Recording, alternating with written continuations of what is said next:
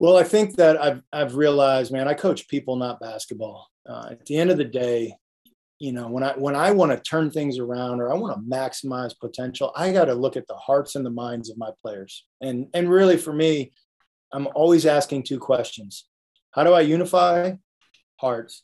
How do I create fearless minds? And if I can get in the minds and the hearts of my players, I think I can turn dials that can't be turned with, with the best set play or the best practice plan or, or whatever. Audio Jungle. Audio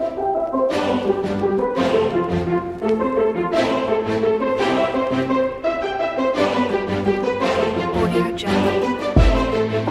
Hi, and welcome to the Champions one oh one Culture and Leadership Podcast. My name's Travis Doherty.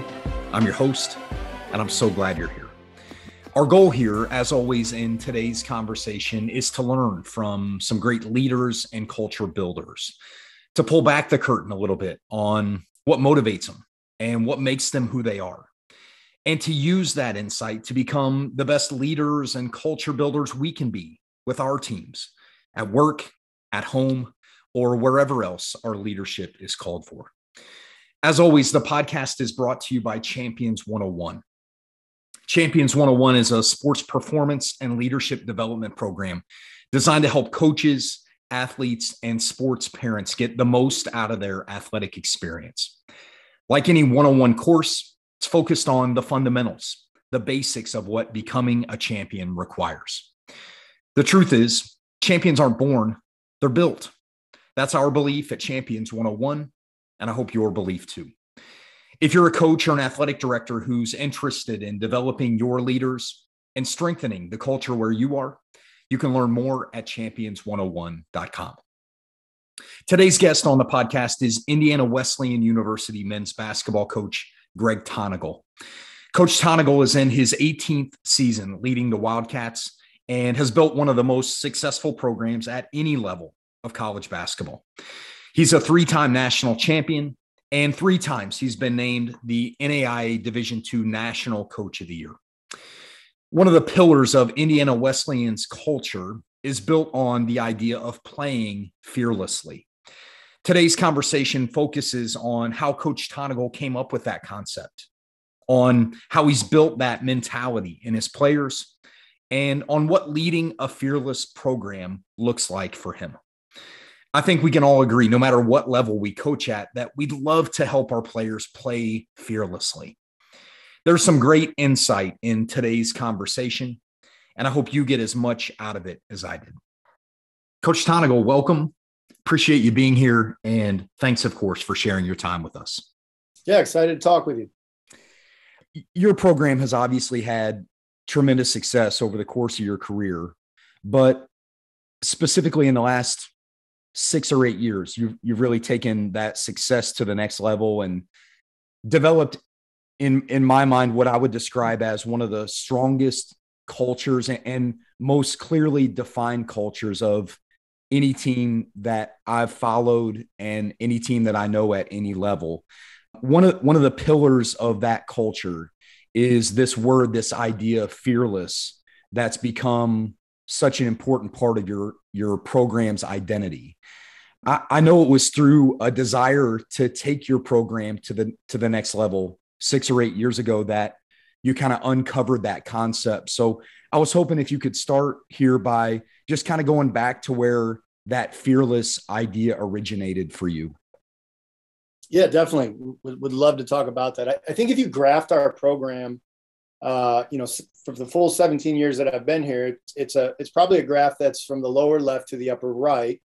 But in two thousand fourteen, you you would just see this big spike, you know. And I think if you're if you're studying graphs, you just ask, well, what happened in two thousand fourteen? And that was the year fearless became part of our program, and, and fearless was embedded into the life of our program. And how it came about, I think, like most other growth stories, was it came about through adversity. It came about through an obstacle. We had just come off our fourth Elite Eight in five years. And, you know, you go to your first Elite Eight and it's like, hey, this is fun. You go to your second, you're excited. Well, by the time you go to your third and fourth, you're wondering, why can't I get to a Final Four? And everybody's asking, you know, because in basketball, that's kind of the mark. People, people got fed up with Elite Eights. And I was asking that too, like, why is there a lid on our program? Why why are we just close enough, but we're not getting over that hump? We, we'd been ranked number one in the country, but then we'd get to the postseason and, you know, another Elite Eight. So I kind of went on this journey in the offseason, and I, I I randomly called up two coaches who had won national championships in the, in, in the N A I A and who had done things differently than me. Like, I knew their style was different, and I just wanted to learn. I was thinking, okay, maybe it's maybe it's something schematically, you know, maybe from a practice perspective. So I fly out to this Kansas City, uh, un- university in Kansas City, and have a great discussion. I spend two days, and I'm watching them work out, and I'm asking questions. Then I go to the next place in, in Texas, uh, and I'm walking around, and this guy had uncommon success. He'd won national championship. He had four national player of the years in a seven-year span. It was just, it was this ridiculous stat. Everybody that went there or who played for him, like, exceeded their potential. So as I started to ask questions, everybody started to say, hey, man, he takes fear out of the game. This, these kids are fearless. And I'm talking to secretaries, and they're like, you know what? There's just a lot of joy, the way these kids interact. There's just no fear. And so I began to ask more questions, and it was evident that fearless was an important part of this program. It was Donnie Bostwick, and he was at Southwest Assemblies of God at the time. Well, on the plane back, it it just hit me. It was like, that's it. You know, I got a lot of good drills over those four days, but it was really about, what does fearless mean? And I wrote our staff an email on the plane, and I just remember saying, hey, guys, at this moment in our career, at this moment in history, God's calling us to be fearless. I don't know what that means, but I'm excited to journey with you. So I get home, and we just start talking and asking questions, and uh, like like most things we do, we want to go to the Word, and we just wanted to ask, what what is the Word? What does the Bible have to say about fearless? And and interesting, and I gotta I gotta make this comment because it still blows me away. But what we found early on as we were studying, if you take all the different um, topics that Jesus talked about and you were to organize them, he talked about fearless the most, which blew me away. You know, if you'd asked me yeah. going into it, I said, okay, he probably talks about loving or serving, maybe even money. But he talks about fear the most. And I think the reason is this, like, he knows fear stands in the way of you and I being great. And he wants to do anything he can to help us realize our potential as people. And so fear is something that, that gets in the way. So we began to study it. We took our team, and we just said, hey, for this whole year, this is what we're going to grow in. This is what we're going to uh, develop in. And, and a long story short, I won't take your whole time, but, you know, season was still up and down. It wasn't like it was a straight shot to the top. But we won our first national championship that year, uh, and it came to life. We broke about every offensive record that Indiana Wesleyan had. Our players said they had the most fun. They were the most free. And it was in those big moments, rather than fear motivating them or restricting them or paralyzing them, it was this fearless mentality that took them to another level. And we've never looked back. Um, we're always trying to grow uh, in that concept, in that way. We're trying to play fearless. I'm trying to take fear out of the game. You know, I think I think like this, like, I grew up in Indiana. I was a student of the game.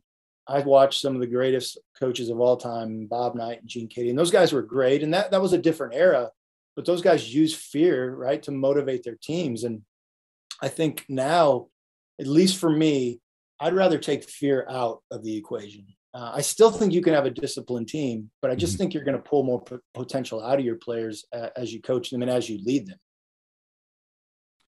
Yeah, I love that. So I guess that leads me to, to this next question.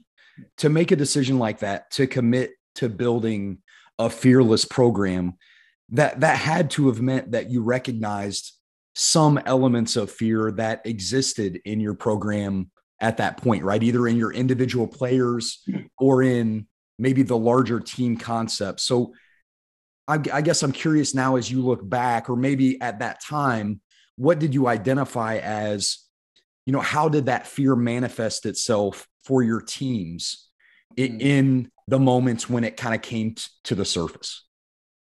Yeah, I, I think for me personally, I went back to my playing days, and I began to really think about, why did I get up at five a.m. every morning, you know, to work out and to shoot an extra thousand shots? Why was I staying after each and every practice? At some point, it was for the love of the game. But then at some point it transitioned to the fear of failure. And I, I, I was one, and I think it's, I think some people are just wired this way. I feared failure more than I loved the, the opportunity to win. Yeah. And there's moments where that's good, but there's moments where that just leads to burnout. And I got, I got to a place where I was burned out. I remember in college thinking, I don't care if I ever play this game again. Yeah. And I couldn't identify what was it at that moment. But as I began to discover what fearless was, it was fear. Yeah. Fear was a motivator for me at the time. Well, fear can get you results, but it also puts a lid on your potential. And the other thing we've learned is that, and we say is that greatness favors the fearless. In other words, fear's the great thief of greatness. And if you want to do anything great, you, you've got to let go of that fear, because fear's paralyzing. You know, the example I'd give you is, you know, if, if I'm on the free throw line in a big moment, you know, for these Indiana kids, it's, it's sectional championship. And I'm in my head saying, don't leave this short. If I leave this short, the entire town is going to be upset. The kids are going to be upset. Social media is going to blow up. I go ahead and shoot it. What's going to happen? I've left it short, right? I, it wasn't because of lack of form or technique. It wasn't because I didn't shoot enough free throws. It's because fear got in the way. Yeah. So I think just paying attention to those things, recognizing my own fear as a player, then I get into coaching. And of course, I'm going to coach the way I played, right? I'm going to, I'm going to drive guys. I'm going to, when they're not living up to my expectations, I'm going to hang a little bit of fear over them and let them know that, like, look, I'm your authority figure, and, and you're either going to step up or you're going to feel my pain. And I was young, and winning was my high priority. So of course I was going to use those methods. But, you know, the interesting thing, I wasn't fulfilled as a coach because I was constantly frustrated, but they weren't reaching their potential. So it was like, it was almost like a no brainer. It's like, hey, if, if you begin to take fear out of the game, you're going to have more fun and they're going to do better. Well, what coach wouldn't sign up for that, right? I think, I think we all would take that in, in a, in a hurry. Yeah, no doubt about it. Um, w- when you think about your experience as a young coach and, and the way you led, I, I doubt you would say it was fear you were trying to create, right? Maybe it, maybe it was at times, but was the, was the fear sometimes created unknowingly out of like some other desire or pursuit you had? And if so, then like, what was it that you would have justified? Like, here's what I'm after, but fear is, is sort of the byproduct that I've unknowingly created in my guys. Yeah, absolutely. I think for me, and it, I think a lot of coaches like this, because we're, we're wired to control. Um, mm-hmm. that, that's what makes us good. We, we can control practices, environments. We can control our, our players, uh, kind of their growth trajectory. But that control turns into a paralyzing effect. And, and when they don't act the way we want them to act, or they don't meet our expectations, then I think the response is, is to just continue to, to put more pressure on them. And, and these are what, eighteen to twenty-two year old kids, the ones I'm coaching, that never works out for the better of them. Yeah. And I think for me, I had to recognize, like, there is a surrender aspect. Cause I remember, like, it wasn't, it wasn't easy. Like, hey, we're going to go fearless and this is going to work out. It was like, we're going to do this, but you're going to have to let go a little bit. And, you know, I was twenty, I don't know, I was like twenty-eight at the time. I wasn't ready to let go. Uh, yeah. I wanted to control, and I wanted them to be as, as uh, you know, intense as I was, and and to feel that moment. But but I realized that that wasn't the best for our program. And so personally, I really had to change some things. I, I had I had to give guys space to fail too. That was one of the biggest things. I think now, I tell them every day, like, I can't wait to watch you fail. Like, when, when you walk into practice, you're going to fail. I'm going to accept it, and so are you. Whereas before, they would walk into practice, and it was like, you better not fail. If you do, I'm going to make you pay for that failure. Well, of course, they're not going to give it their all. Of course, they're not going to stretch themselves if that's the perspective. But as a coach, you got to sometimes, I guess, just surrender that desire to control so many aspects of your players.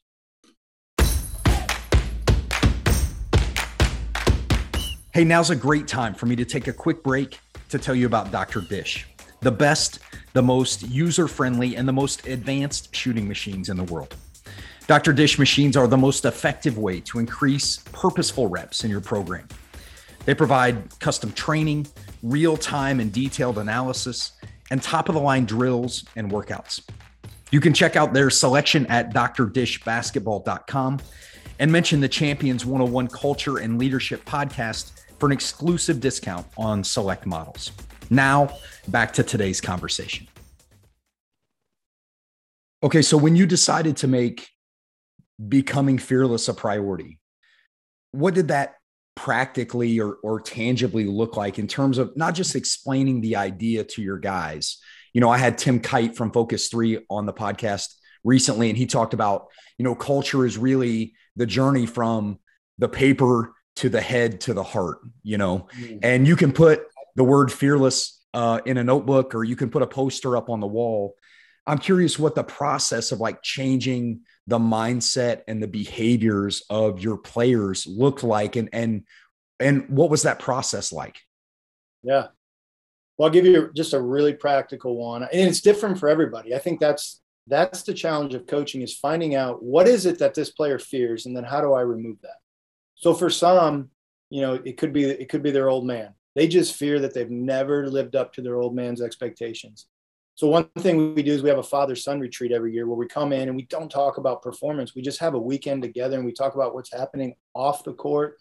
And we see bonds begin to form, and we see for the first time players have conversations with their dads that aren't centered around basketball and performance and statistics. And that has alleviated some fears for, for some. You know, some guys, a scouting report just paralyzes them. And I, I was so guilty of creating the ten-page scouting report my first ten years in coaching. And it was like, you need to know all this, and if you don't, you will pay for it the next day in practice. Well, as we know, if a player's thinking, he's not playing fast, and we want to play fast. But if he's thinking about the ten different actions this team's going to run and the ten different ways I told him how to guard it, he's never going to get there.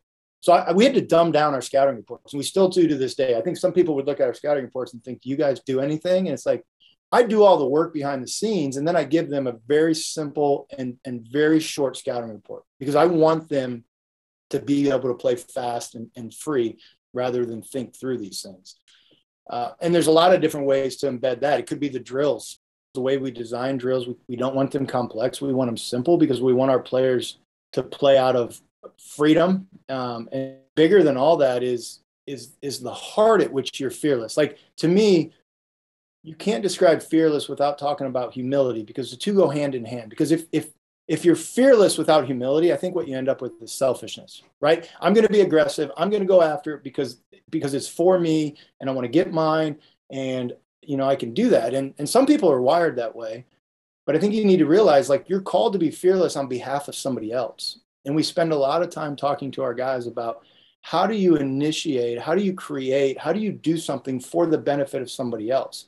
That, to me, is true fearless humility. And And we see that modeled in, in Jesus's life. And we talk a lot about that. Like, how do we as men act that way? How do we play that way, right? It's hard to get our players to share the basketball. It's hard to get them to make that extra pass. But if they see their role as somebody who's uh, lifting up and benefiting somebody else, I think they're willing to do that. And so the other pillar of our program would be I am third, God first, others second, self third. And it's just impossible for me to talk about fearless without I am third, because they really balance each other. If you're only fearless and you're not third, you're selfish. If you're only third, but you're not fearless, I think you're soft. So I think we're called to balance and do both. Yeah. What a great uh, paradox, right? How those two ideas uh, work perfectly together. Um, you, you talked a little bit about this, maybe a little already, but what specifically does a fearless player look like to you? Like, in your program, what behaviors do they exhibit? So we we have a series called Fearless Catch, and this this sounds really simple, and it is, but we teach our guys how to catch the basketball, and it's one of the first things we teach them when they come in as freshmen. There's a certain way we're going to catch on two feet, we're going to swipe, our shoulders and eyes are going to be at the rim, and you'd be surprised how many kids don't know how to catch the basketball. They're fumbling over their pivot feet, or they're switching it every other one. They're traveling. They're not looking at the rim. They're catching it twenty-three feet. So we have these series of very simple drills that say, this is how you catch. And when you catch, it's a, it's a fearless disposition. Like, we want to put the defense on their heels. We, we, we want to initially state the fact that we're here to play offense, and we're here to come down at you, and we're going to play downhill. Once guys learn that over time, that sets the tone for how we're going to play. Now, after we catch fearlessly, what we're going to do is what we say is we're going to create fearlessly. So it's not catch, go get your own bucket. It's catch, go create something for somebody else. You know, that something could be a screen. That something could be an assist. That, that something for somebody could be an offensive rebound. And when you can get guys to buy in that everybody's going to create uh, fearlessly in different ways, then you get a team. You know, you got your scorers, you got your rebounders, you got your passers, you got guys that are like bought into something bigger than themselves, but they're also doing it very aggressively. When our guys have done that, like, we've had our best teams and our best chance to win it all. Yeah. And, and I think probably the irony of a, a guy like Kyle Mangus, who was a, you know, multi-time uh, All-American, uh, scored a billion points in his career. And yet as an observer seemed to really embody the idea of fearlessly helping others play well.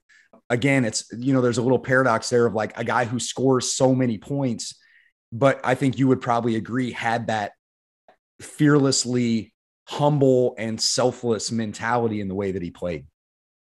Oh man, Kyle, Kyle embodied it. Uh, I had an N B A scout who was asking me questions about Kyle and they, hey, what's, what's he do best?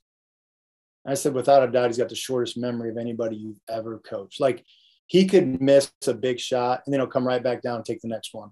You know, he, and he was in those moments. Like he hit a lot of game winners in his career here, but he missed some too. And it never, he never blinked.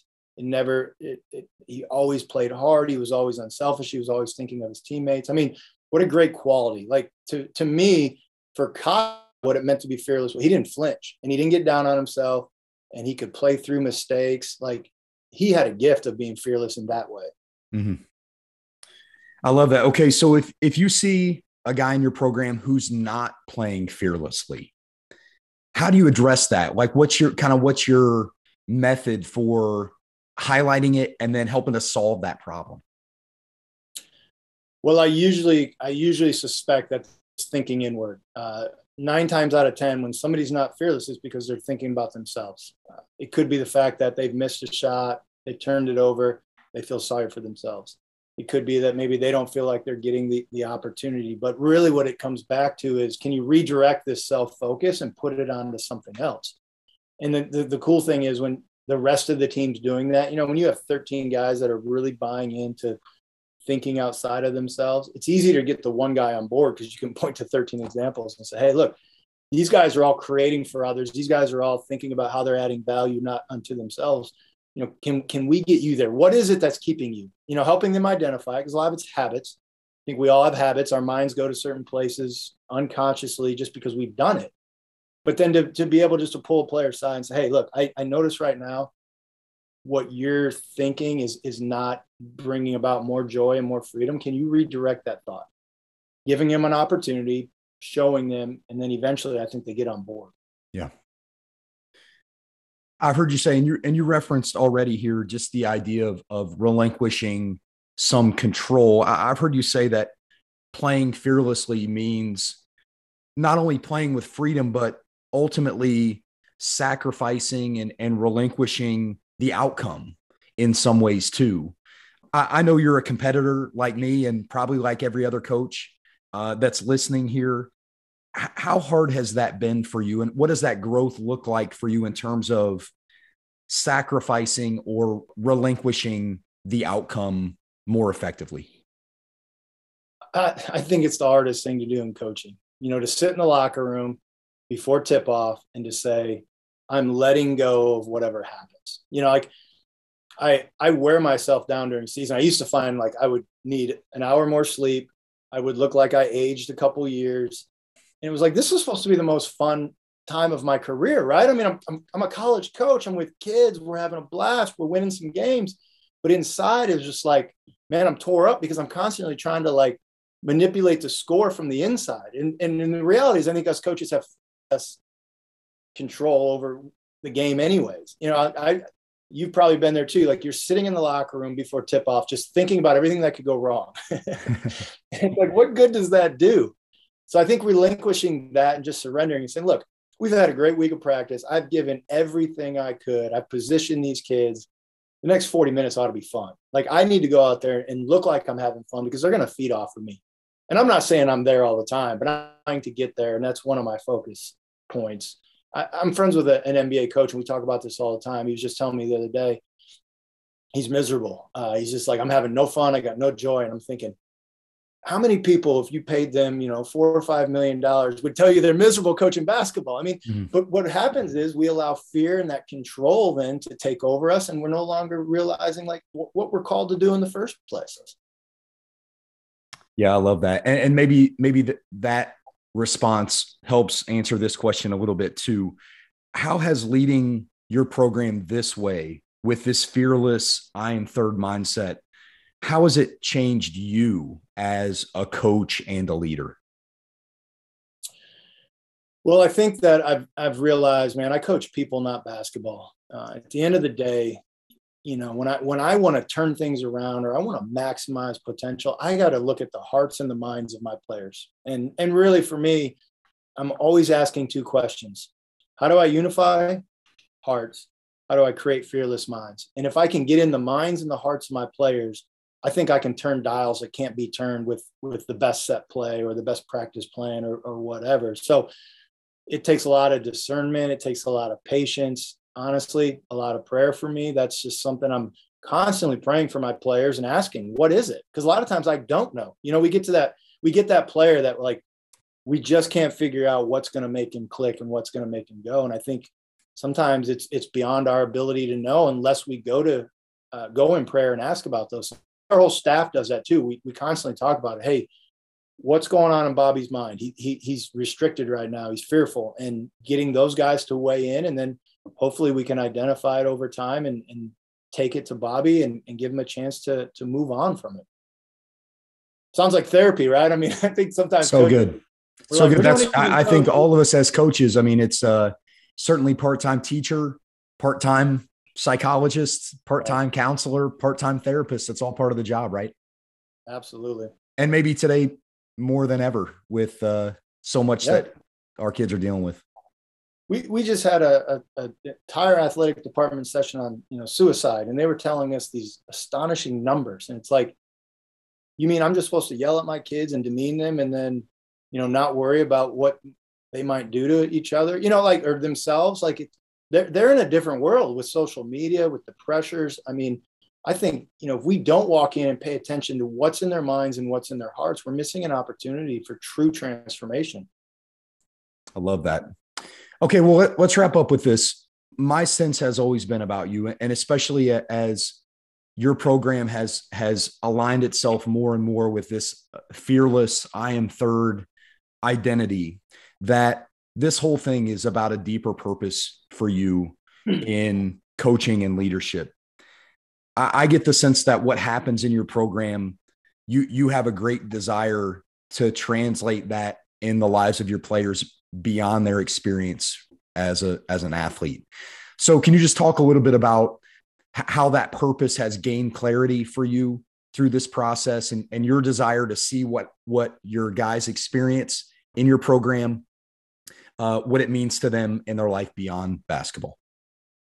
Yeah, absolutely. Um, you know, I, I mentioned it earlier. I think when it finally clicked for me that I coach people, not basketball, I began to realize the way I'm gifted and the way I'm wired and, and the, the purpose I have in coaching. And for me as a Christian, it's, I want to coach people that, you know, help them grow in the relationship with Christ. And I get to use basketball to do that. I mean, I, I just pinch myself sometimes and think, am I, am I really doing this? Like, I always felt like there was a call in my life for some sort of ministry when I was a kid, and thought maybe I'd be a, a missionary, or maybe I'd be a youth pastor. I had no idea I'd get to combine the two things I loved. You know, I grew up loving God. I grew up loving basketball, but for the longest time, I never knew how those things could coexist or mix. Like they were, they were always separate. And then I get this job, and through failure and, and through keep trying, all of a sudden I begin to see it.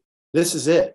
You know, as, as I truly center my heart on God first and other people second, my coaching comes alive.